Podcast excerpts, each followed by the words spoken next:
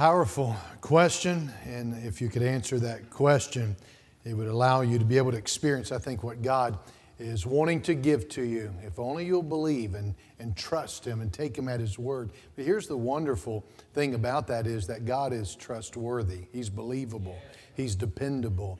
And so you're not uh, losing anything to put all of your trust in Him. Hebrews chapter number 10, and we'll dismiss our children this morning as they head to their children's ministry. We're continuing in this uh, healthy and holy habits and disciplines, spiritual disciplines that can really change our life. And that's what we're looking for. And that's what we want to accomplish. And we're looking at this first one this morning to be the aspect of weekly habit of attending church. This weekly habit of church attendance, attending weekly worship, why we need church. Um, just want to give us right at the beginning here what we're talking about when we mention this weekly worship and the spiritual habit of weekly worship. And we'll get to our text later. But this spiritual habit of weekly worship is your in person presence at the worship service of the local body of believers where you belong as a member.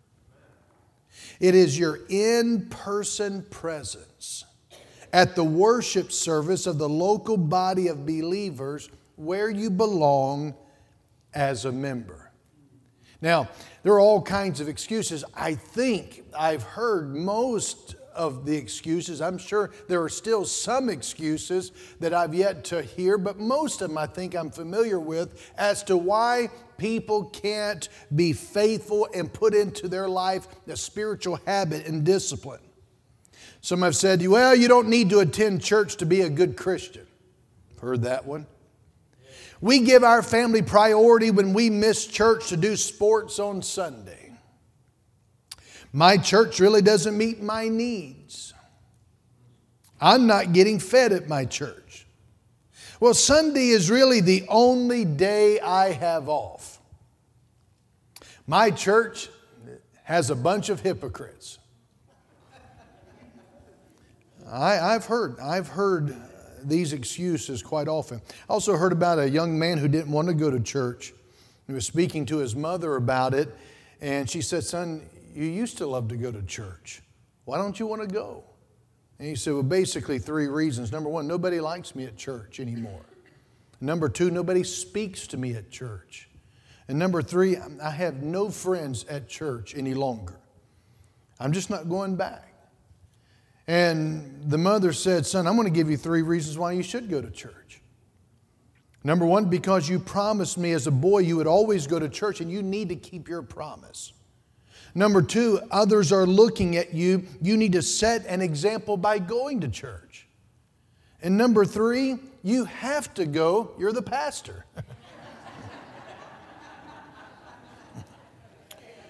we remove names to protect the guilty.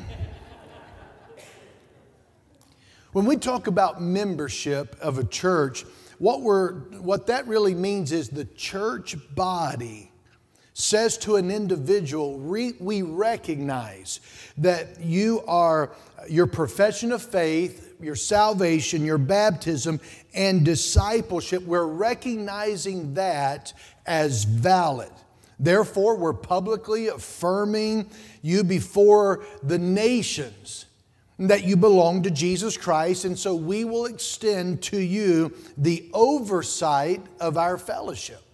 And that's what we mean when we talk about membership. Now, in membership, it's principally the same thing for the individual that says to the church, insofar as I recognize this church as a faithful body, declaring this church, I submit my presence and my discipleship to your love and oversight. That's membership. Now, it's true that a Christian must choose to join a church. But that really doesn't make church to be a voluntary organization. It's not. It's not like the, the uh, Boy Scouts Club and the Kiwanis and, and whatever else. It, it's, not, it's not a voluntary organization because if you've chosen Christ, A Christian has no choice but to submit itself to that which is the body of Christ and which is under the head of Christ. See, the spiritual habit of weekly worship is your in person presence at the worship service of the local body of believers where you belong as a member. Now, there will be times you're going to miss or you can't get there. That's why we have provided ways to watch online and stay connected. But the regular habit that will form as disciples is our belonging to a local church and being there to worship each week. It's not the same, you just sitting there and attending. It's not the same.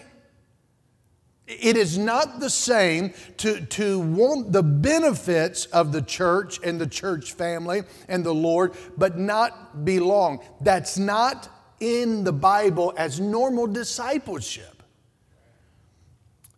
It's been the norm, however, for the people of God throughout the Old Testament and the New Testament to set aside a day of worship. In the Old Testament, Israel met on Saturdays in observance to the Sabbath. Whereas in the New Testament, churches meet on Sundays in remembrance of Christ's resurrection.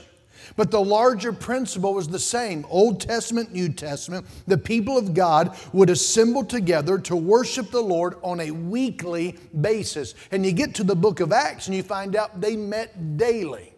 But it never diminished the fact that there was a significance about the Sunday, the first day of the week, in lieu of the resurrection of Jesus Christ that has been made special from the time Jesus came out of the grave to the meeting of the apostles and the establishing of the church to meet on Sunday, the Lord's Day.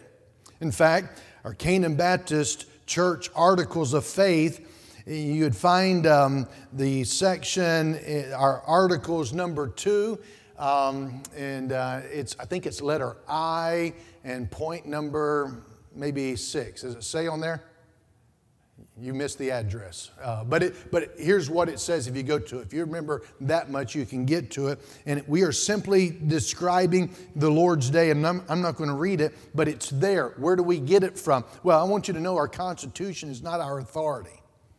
The Bible's the authority. But the Constitution is some ways in which, which we are answering some questions people might have without saying, well, here, you just go find it and we can at least point to it and answer some basic questions. And it also, the Constitution can help provide us, as well as the bylaws, some specifics when it comes to legalities. But ultimately, what we're taking is concerning the Lord's Day comes right out of the Bible, as I've mentioned, and we're going to get to the Bible aspect in a moment. But the first day of the week is the Lord's Day, and it's an essential it's, an, it's a vital part of our faith and practice. You know, we learn early on in the church's life, in Acts, the book of Acts, in chapter 2, and verse 42 specifically, what church and worship gatherings look like.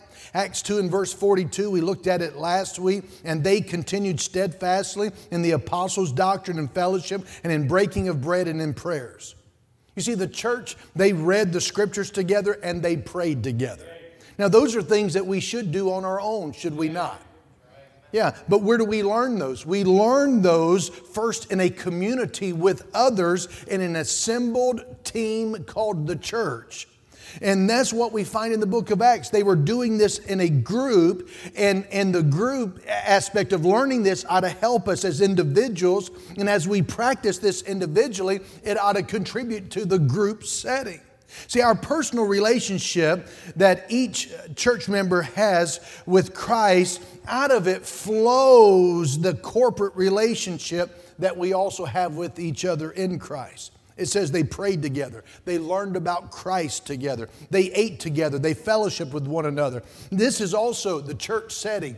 The assembled setting is where they learned about the two very important church ordinances the Lord's Supper and baptism.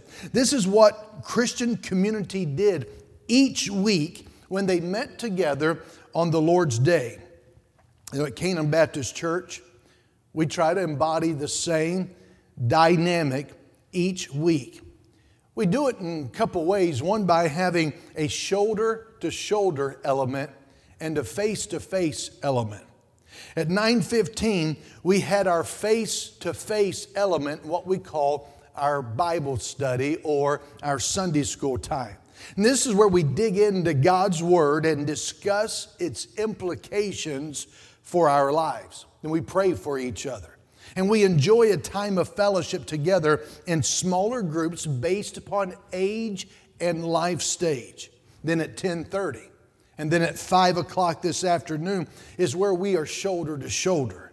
We're singing praises to the Lord together. We hear from God's word through preaching, which then culminates in a time of decision in the invitation together as a congregation of disciples who have committed to follow Jesus. No turning back, no turning back.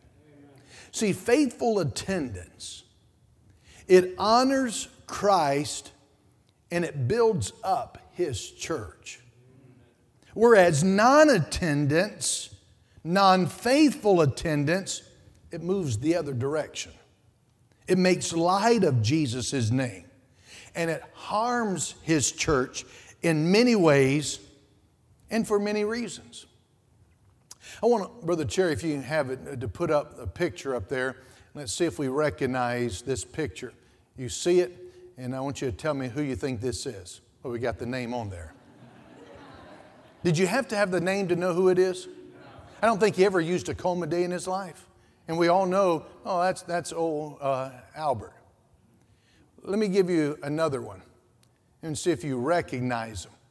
His name is Michael Faraday. How many recognize? You wouldn't have known unless I told you the name. You probably wouldn't have recognized the picture. Do you have his picture on your nightstand, Chris? No.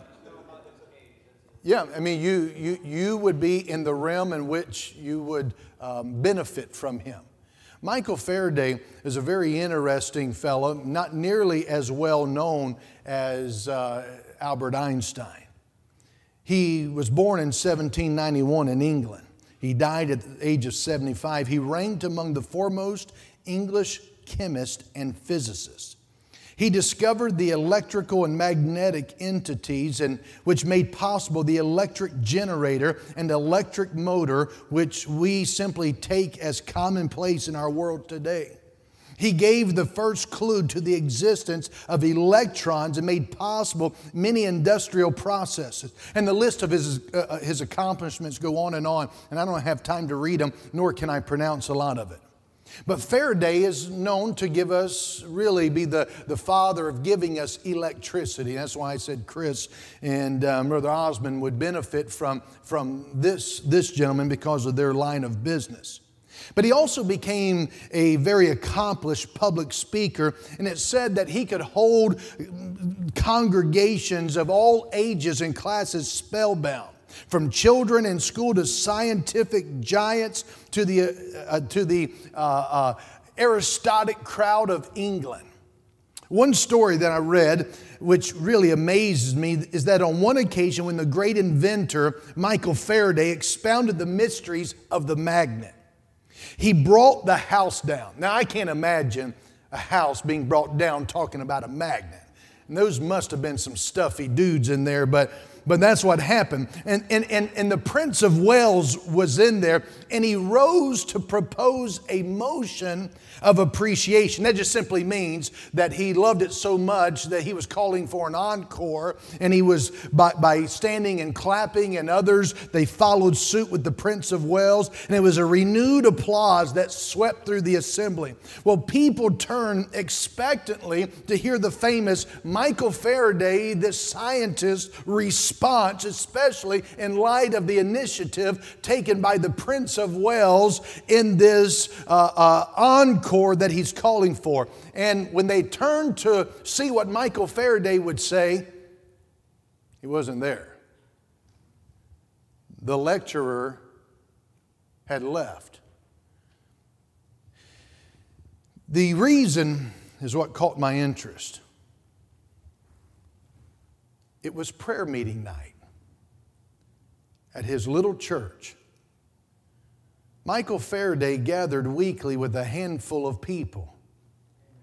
His weekly prayer meeting took precedence because he was meeting with the King of Kings, and he said that was of more importance than the Prince of Wales or any other king. Maybe that's why we don't know him as well as we do Albert Einstein. But I'll tell you, if you don't know him, God Almighty did. Why? Because he made attending church to be a big deal. When we worship together each week, there are important things happening.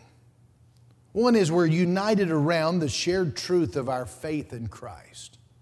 Ephesians chapter 4, verse 4 through 6 says there's one body, one spirit, even as ye are called in one hope of your calling, one Lord, one faith, one baptism, one God and Father over all, who is above all and through all and in you all. Isn't that, to me, that's so refreshing. The emphasis on the one. One body, one spirit, one Lord, one faith, one baptism, and yet we live in a day today where we think of church to be even more varieties than Baskin and Robbins.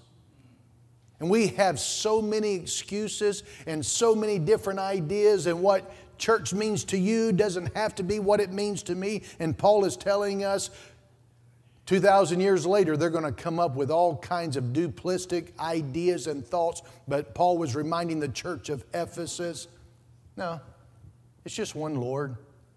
No, it's just one way. It's just one Holy Spirit. It's just one faith. It's just one baptism. You say, you're not going to say it's just one church. Yeah, it's just one church. Yeah, it's the church that Jesus started. Yeah. See, we become unified by being together on a regular basis in worship. Now, unity is not a universal sameness or uniformity. Ephesians 4 and verse 7 goes on to say, But unto every one of us is given grace according to the measure of the gift of Christ. See, the Holy Spirit is building us up into one body that has many members, each with its own unique and important role in building up the church and accomplishing the mission that God has entrusted us with.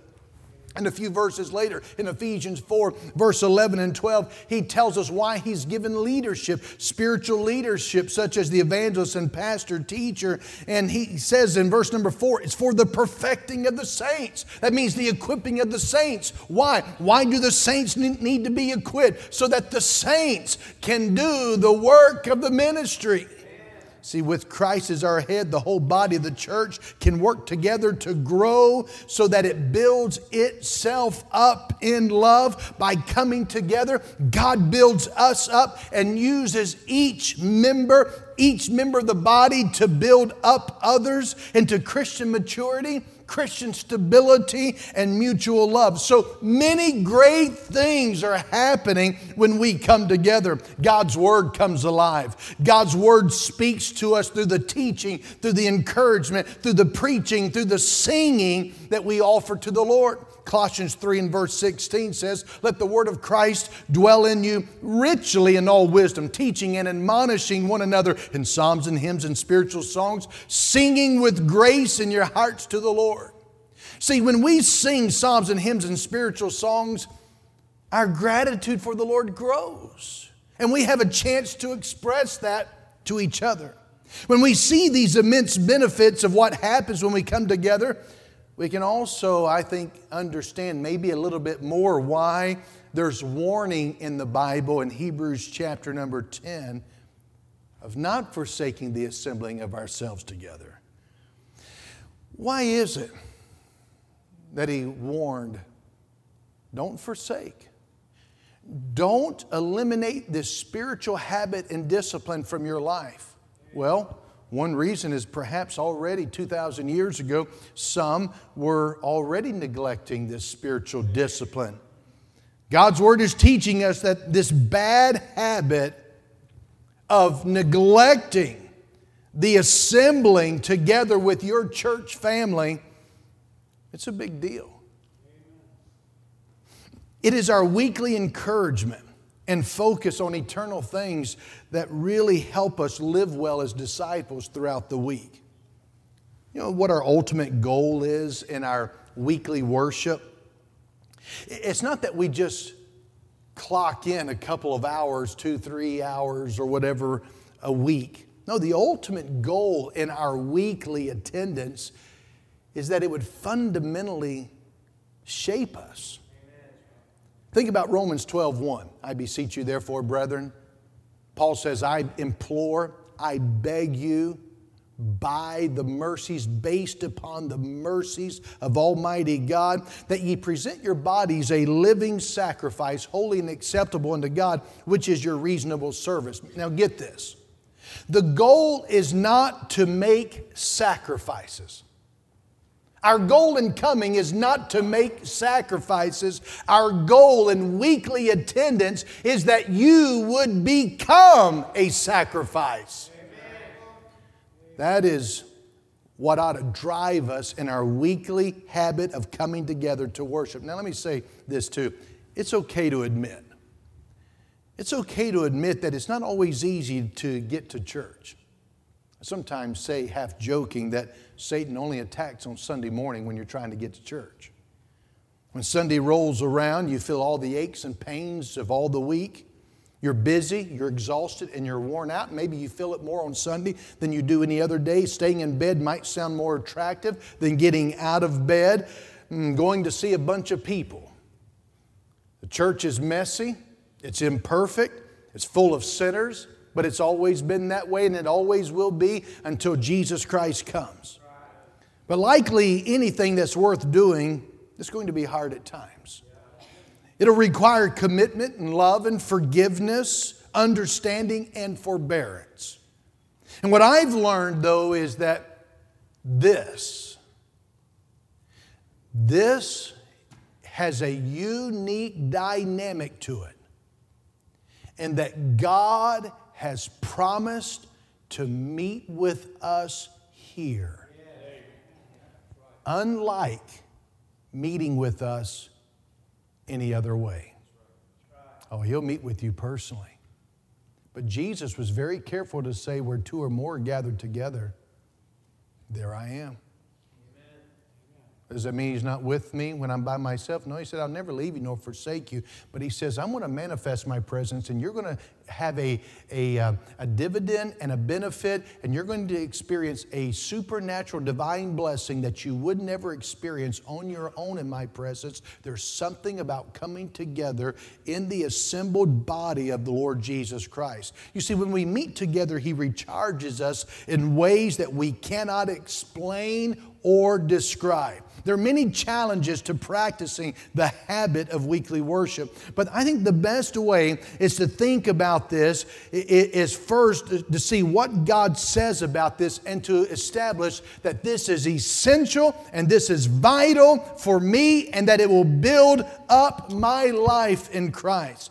And when you do that, you're going to get much more out of this, and in turn, you're going to become a blessing to those around you. Now let's look at Hebrews chapter number 10. Notice in verse number 22. Notice, let us draw near with a true heart and full assurance of faith, having our hearts sprinkled from an evil conscience and our bodies washed with pure water. Let us hold fast the profession of our faith without wavering, for he is faithful that promised. And let us Consider one another to provoke unto love and to good works, not forsaking the assembling of ourselves together, as the manner of some is, but exhorting one another, and so much the more as you see the day approaching. Notice verse 22, verse 23, and 24. Three times he says, Let us.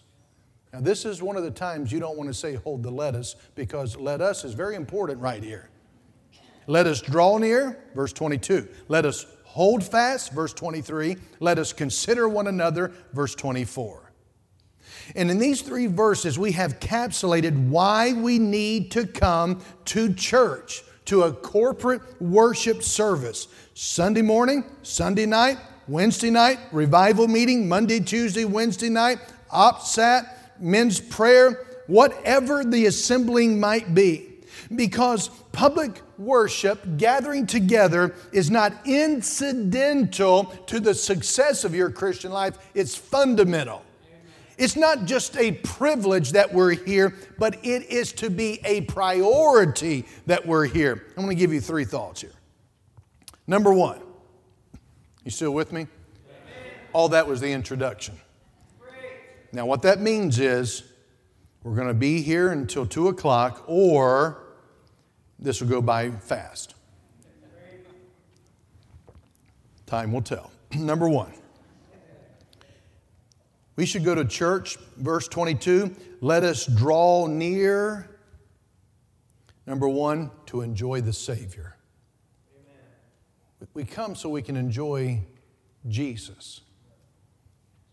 Now, you do not come to church primarily to hear a sermon, though I hope you will listen. I've come to preach and you've come to listen. Don't get done listening before I'm done preaching. But you don't primarily come just to hear a sermon. The book of Hebrews is obviously written to Hebrews, written to Jews. They would have been familiar with the tabernacle and the temple. Remember the tabernacle and the temple. Tabernacle was first, then the temple later. There were three basic rooms there was the outer court, there was the inner court, and then in that innermost court called the inner sanctum was the also known as the Holy of Holies. And the Holy of Holies was the place where the Shekinah glory of God dwelt. And that Holy of Holies was separated from another chamber called the Holy Place. And that was separated by a veil. That veil in the Old Testament was a picture of the Lord Jesus Christ, the body of Christ, the scripture says, his flesh. Now, John Phillips, in one of his books, he gave an interesting story. I'm going to try to summarize it. He says, Imagine a man coming from Moab. He comes to the tabernacle out there in the wilderness, and he says to a Jewish man who's standing out there, Hey, I doubt he would say, hey, but he would say, What is that tent? What, what, what, what, what's that tent with the fence around it? And the Jew would say, Oh, that's where we worship God. Well, he said, I'd like to go in there. And the Jewish man would say, Well, you can't go in there. That's just for the people of God. Well, what should I do to be able to go in there? Well, you'd have to be born again an Israelite. Well, the man from Moab would say, if I were an Israelite, I'd go in there. And that's there then a second room. I want to go in there. He said, Oh, no, no, no. You, you, you won't go in there even into that second space, even if you became an Israelite, could get in. You can't go into that second room unless you're a priest. You'd have to be of the house of Levi to go into that second place, to the holy place. The Moab, Moabite would say, Well, all right, if I could go in that holy place, I believe I'd also go in that third place. I'd go in that third place behind that veil, that veil of white and purple and blue and red. You say, oh, no, no, you, you couldn't go in there even if you were a priest. You could only go in there if you were a high priest. Well, if I were a high priest, I'd go in there and I'd hang out in there every single day. Oh, no, no, you, you, you wouldn't. You'd only go in there once a year. Now, I want you to notice what the writer of Hebrews is saying. Look back at verse 22. I hope you're with me. I hope you're paying attention. Let us draw near with a true heart in full assurance of faith, having our hearts sprinkled from an evil conscience and our bodies washed with pure water. What is he saying to us? The writer of Hebrews is saying, what that Moabite could not do out there in the wilderness, looking at it from a distance and understanding what was on the inside and imagining what he would like to do, and what the Israelite is telling him he can't do, and what the Israelite himself couldn't do, and what the priest couldn't do, and what the high priest could not do. The writer of Hebrews is saying, let us all go in. Let us all go in. You go in every day. You have the privilege of doing what the high priest could only do once a year. Why? Because that was the requirement. And it was a, a, an offense If you, if you violated it, it would be one, punishable by death. You don't get a second try at it. But because when Jesus died on the cross, the veil was split from the top to the bottom to make a way for the people of God to enter into that holy place. Now, you may not understand it. You may not understand the privilege that you have. But I'm saying when we come to worship, we've come to draw near, to go behind the veil. Look again. He says, having therefore, brethren,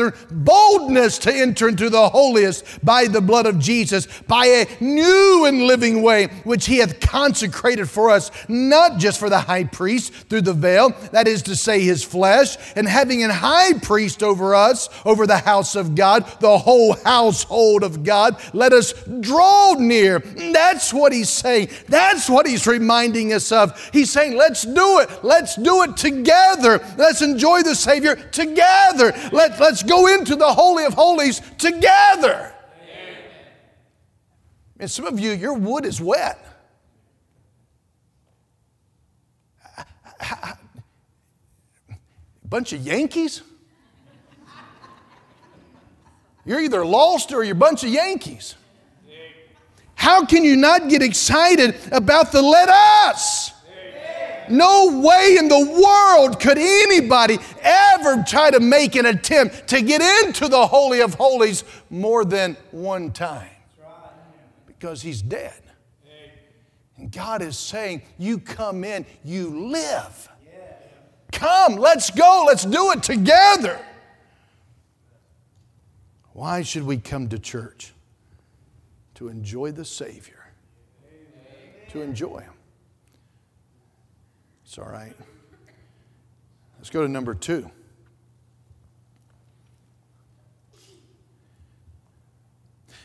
Verse 23 let us hold fast the profession of our faith without wavering. He said, just in case you wonder, for he is faithful that promise. Why is it we come to church? Number one, to enjoy the Savior. Number two, to express our salvation. Let us hold fast the profession of our salvation. That's what he's saying. I can tell this is going to cook like it did Wednesday night. Wednesday night's message was short and sweet, and some of you made it lengthy and, and um, well done. And so, oh, there's some preaching material in here. I'm just, I just thought I was going to cut. I told Brother Cherry I'm going to cut, cut, cut, and, and give you the, the uh, Reader's Digest version. We ain't doing that, I, I can see. All right. Do you know that when you come to church, you ought to be aware that you're coming to make a profession of your faith? Did you know the very fact that you're here with your brothers and sisters in Christ, you ought to be professing your faith? Amen. That's what he says. Let us hold fast what we've been professing. Your attendance in this assembly this morning is your way of saying, I am still a believer. You know, you can be saved and not be a believer. Mm, you can become a carcass in the wilderness, though you're saved and on your way to heaven. You've lapsed into unbelief and you've chosen to go into a wilderness. You could. But when you come to church, you, it ought to be one of the things that's clear. It's saying, I'm still, I'm still a believer. I'm still professing. I'm still waving the flag of Jesus. Let me give you the background for this passage of Scripture. Some people started out as Christians should. They got in, they were going to church. They thought they were Christians, but then after a while, when persecution got strong and it just wasn't the popular thing to do, they had some doubts and they drew back. They joined, they began to worship a while while it was good, and, they, and it was just the place to go. They assembled together with the believers, but then they stopped coming. That's why verse 25 says, not forsaking the assembling of ourselves together as the manner of some is, because some was dropping out. And so he says, I'm aware of this, and notice in verse 26 For if we sin willfully, after that we've received the knowledge of the truth, there remaineth no more sacrifice for sins. Now, what does it mean to sin willfully?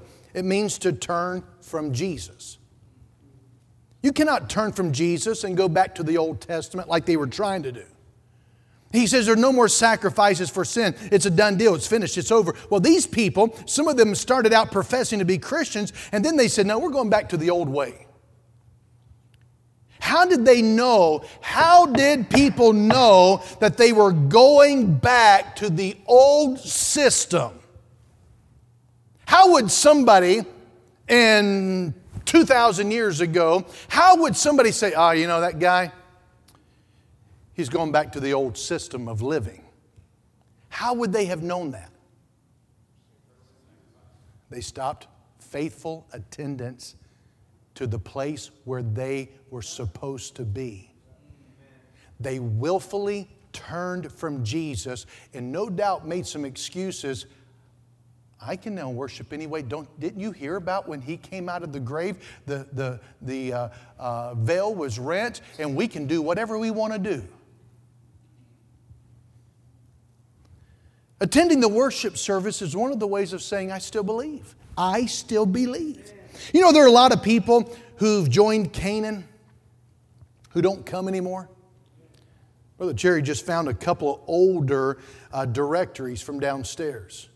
And some I had never seen. We never saw these until a couple of days ago. I didn't know Donnie Bryan actually had hair. There were, I'm looking at it, and he had more hair than, than Chris. And it was it's like, I didn't even recognize this guy.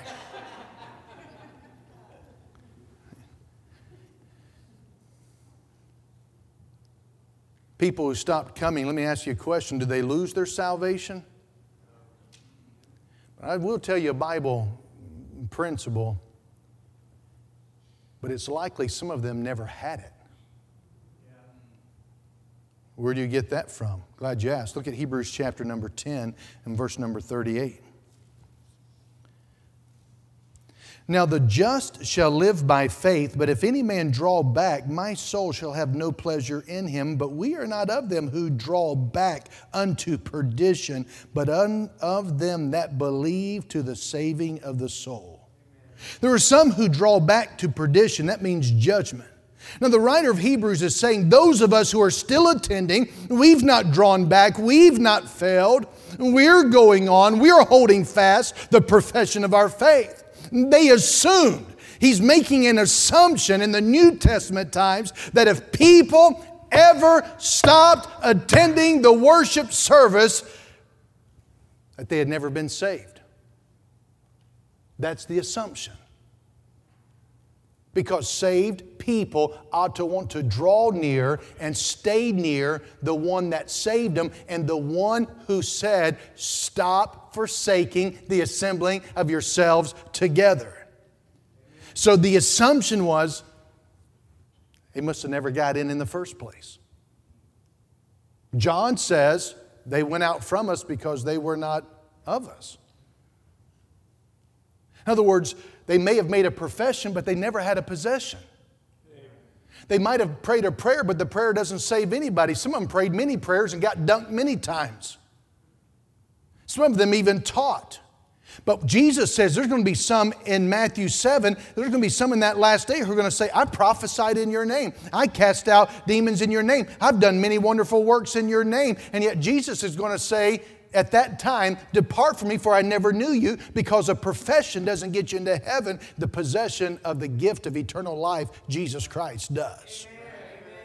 I'm just telling you, when the prodigal son came out of that, that hog pen, he came out realizing this is not the way I'm supposed to be living. I need to be at home under my father. And when the prodigal son, he got up, he left the hog pen, and he went back to his father's house. What happened? He got cleaned up, he got new shoes, a new robe, and he got a new diet, and he, they had a party, being and fellowshipping, doing what ought to have been taking place in normal sonship living. But just imagine when the prodigal says, I shouldn't be in this hog pen. I don't belong this here. I'm going back to my father. Just suppose that one of the hogs says, Can I go with you? And the prodigal says, Well, sure. My daddy will take anybody, and he's a good man. And the prodigal comes in, and the mama says, uh, prodigal son, good to have you back. Who's your friend? And he says, Well, this is Wilbur. And she says, is, is he a friend of yours? He's a friend of mine. Well, any friend of my son, he's welcome. They bring in the hog and they get him cleaned up, put on new, new outfit. He gets cleaned up. He eats like a hog and, and, and then they say it's time for bed and the hog says i'm looking for some mud and they say no you sleep on the inside clean sheets sleep on the bed here and he can do so and there's going to come a point in time where he says i'm out of place in fact peter talks about the pig the hog the sow and you clean them up but you don't change the inside in fact, the Bible talks about a dog. A dog who eats something that upsets its stomach and it regurgitates and spits it up, throws it up. Looks like oatmeal. You look at it, you turn your head and look back, and it's gone because the dog said, hmm, didn't even need a microwave for this one, heated this thing up. I got to keep you here somehow. Get your mind off of lunch. I was talking about that one time and noticed someone had dry heaves. You know, there's nothing dry about dry heaves. I don't know why they call it that, but started gagging, and what happened? Somebody else saw him gagging, and, and, and, and I had nothing to do with it at that point. It was like, you seen the wave at the ball game? Have you ever seen a gag wave? and that was, it was quite interesting. Um, we had we when I traveled with Minutemen, we had the team captains. They would do different things, and and um, Cafe Le Chew. Have I ever told you about that one? I have to tell you about that some other time, but um, it would be more of a Sunday night service, at least after you get in one meal.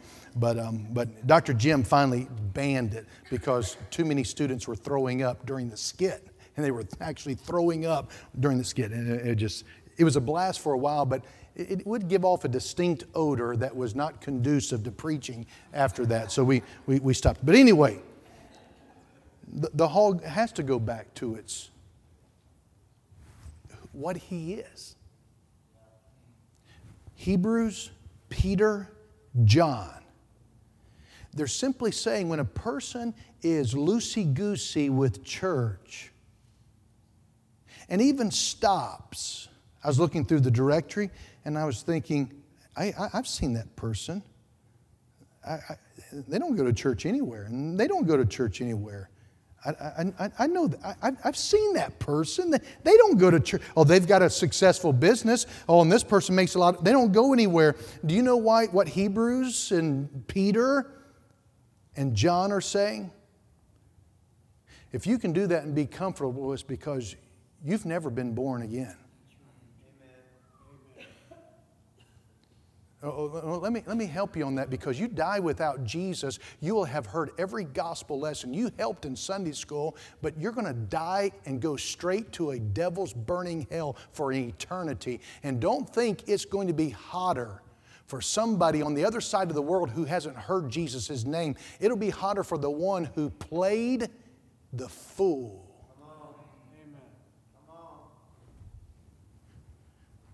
I'm going to tell you why we should come to church. We should come to enjoy the Savior. We should come because it expresses our salvation. I'm going to give you a third reason, and that is to encourage the saints. Verse 24. And let us consider one another to provoke unto love and to good works. Do you know that we encourage one another when we come to church? I was at the uh, men's meeting uh, this weekend, and it was a good time. But I'll tell you what I, what I probably enjoyed the most was just seeing our men. Knowing the sacrifices, knowing their heart, that was a blessing to me. You know, when you come to church, it encourages.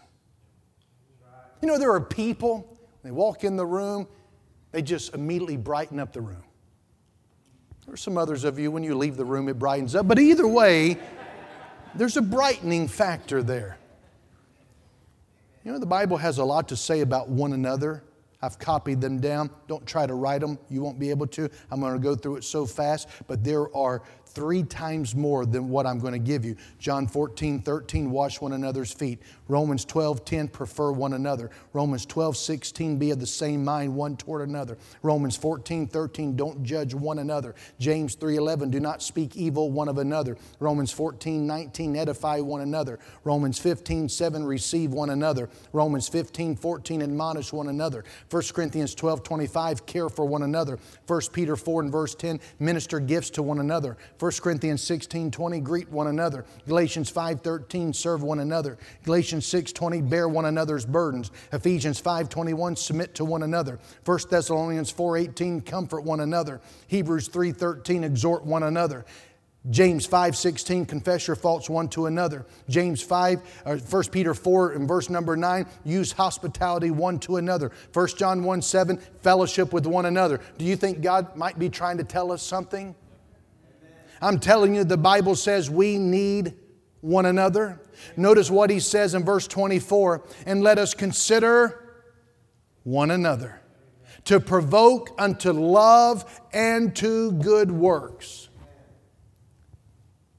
I tell you, it's been encouraging this morning. And just walking down the hall and, and seeing people say, I'm praying for you it, it, meant, it meant the world to me, and, and it meant the world my wife hearing or the William Jan, before I came in and preached, said, I love you, Pastor.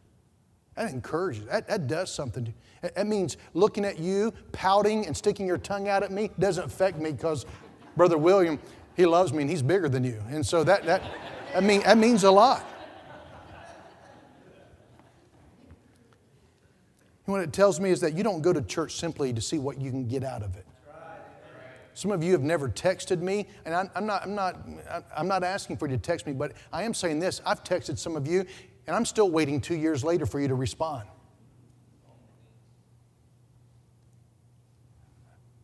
I'm beginning to wonder how I can help you get saved. What's wrong with you? You say, Well, preacher, you won't see me again. And you're explaining to everybody what?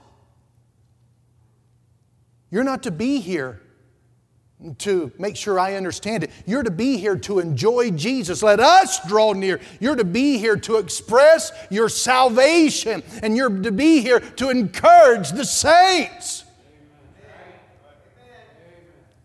You don't go to church simply to get. If I hear one more time, I'm not going to that activity because I don't like that activity. Who, who, who gives a rip as to what you like? What about what you can put into it? But the reason why you don't have anything to put into it is because you may not have anything inside of you. You said, My granddad, I don't really care what your granddaddy thinks. I think God trumps your granddaddy and your great granddaddy and all of them put together. I told you if you would have gotten in on it a little bit sooner and would have been more participant, it would have helped. How do we encourage one another? Let me just mention a few by your presence. Do you know what your presence says? God's important to me. You know what your presence says? My brothers and sisters are important to me. By your presence. Number two, by your praise. When you praise God, there's something electrifying, there's something contagious about praise. Number three, participate in the service. Sing, smile, pray, study, praise, testify, welcome, greet, hug, encourage, do something. You know, find a place to serve.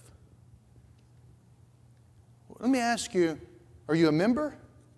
If you're not, you need to figure out where you're going to be a member. You need to belong.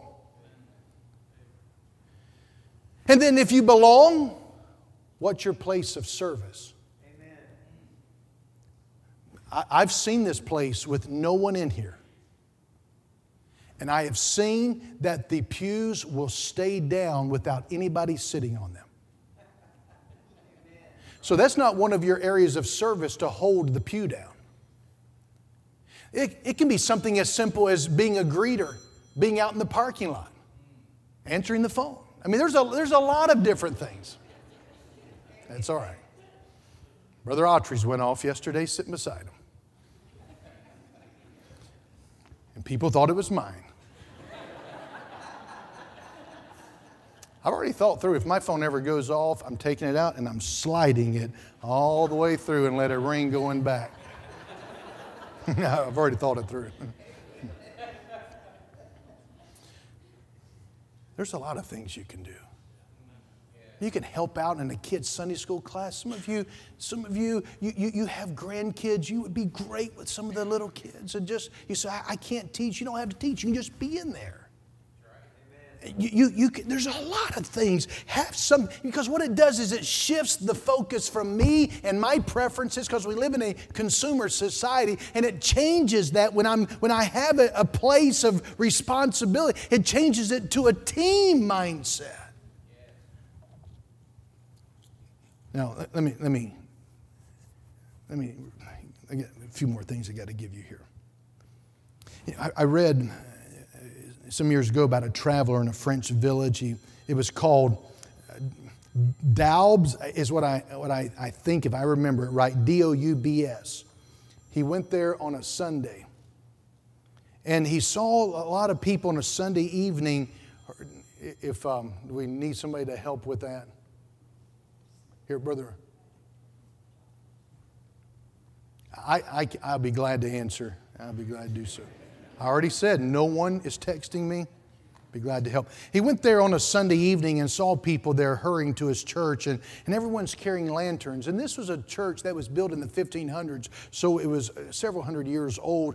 But they're all carrying lanterns, and this guest was asking, What's the significance of it? And he said, The architect, he built the building without any lights, and they've not put any lights in it since then because the only lights in this church building would be the lights that people brought with them to church. And he said, If everybody's there with their lights, it's pretty bright, but if they don't come, it can be pretty dark. I thought that explains the way it is with our presence and the absence of our presence. And let me, let me give you this, and this is just practical thoughts. Let me give you seven practical thoughts. Number one, treat Sunday, treat Sunday as the first fruits of your time. Give God the first and your best. You know, the early church gathered, as we already mentioned, on the first day of the week and served as a testimony that honoring Christ for his work at Calvary was a priority to them. We get to spend the other six days divided up between careers and homes and hobbies. It seems fitting, it seems right to give the Lord his own day. Amen. Also, consider this on Sunday give him the whole day not just part of it. Number two, make the decision about coming to church once, not every week. The family who has to decide every week whether to go to church has already lost half the battle. Amen. Now, you think it's easy for me because of what I do. But I did what number two says long before I was a preacher. See, there's a lot of things I've already made up my mind. If this is what the Bible says, this is what I should do, this is what we're going to do, so I don't have to make the decision when a crisis comes up. It's already been made. Every church has those members, you know, that are going to be there every time you go. And that's because they made the decision once and they settled it. The basic question is this Are you going to be a faithful worshiper or not? Answering yes to that question answers a thousand other questions at the same time. It may not be easy. We never said it's going to be easy, but it is simple. Amen. Think about a, a, a, a wedding. You, you hear me? It's just a great example. A wedding, it's easy and simple. I mean, it's easy in the fact that technically. All it is is, is this one, this one, and the, the covenant, the commitment, that covenant, and the pronouncement. It's simple, it's easy. But do you know that covenant It's answered so many questions that could come up 10, 15, 20, 30, 40, 50 years down the road. Number three, have a high threshold for missing. What will it take for you to miss? What level of discomfort or sickness? What relative or friend can displace your time with other believers worshiping Him? If you have a low threshold, don't you think Satan can help you? Be honest about whether his day gets the short end of the stick when the schedule gets tight. Who do you feel should give up their time when you need more? It's also somewhat humorous to me how many people are too sick on Sunday, but not too sick on Monday. I'm saying decide to draw a threshold high enough that says God deserves your highest effort. Number four, don't be casual. It is trendy these days to treat church like any other place we go.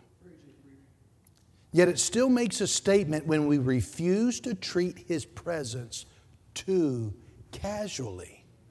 Now, I realize that our culture rarely dresses up for anything anymore. What better way and time to make a statement than to exhibit outwardly what you should, you should be feeling inwardly? In other words, this is a very special time. If it's not to you, it is to Him. Any church dress code should be whatever comes to mind. Listen to me. Any church dress code should be whatever comes to mind immediately after thinking, I'm going into the presence of God. And then you tell me what would be appropriate. We don't have a church required dress. God doesn't give brownie points for ties and skirts. No, He does not. But studies are numerous and undeniable that we treat something better the more effort we put into preparing for it. Consider this when it comes to the same as uh, bringing food and drinks into the auditorium.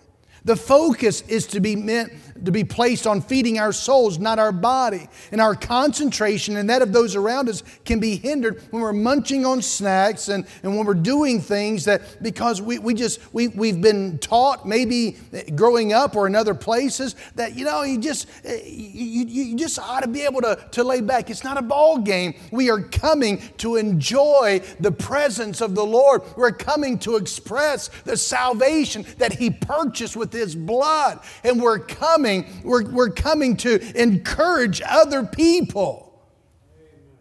Another form of being casual, let me say this too, is getting up and leaving before the service is over. Now, while there are some viable reasons occasionally, parents and everyone, we need to be very aware that standing up in a crowd of seated people is going to take the focus off of God and place it onto that person.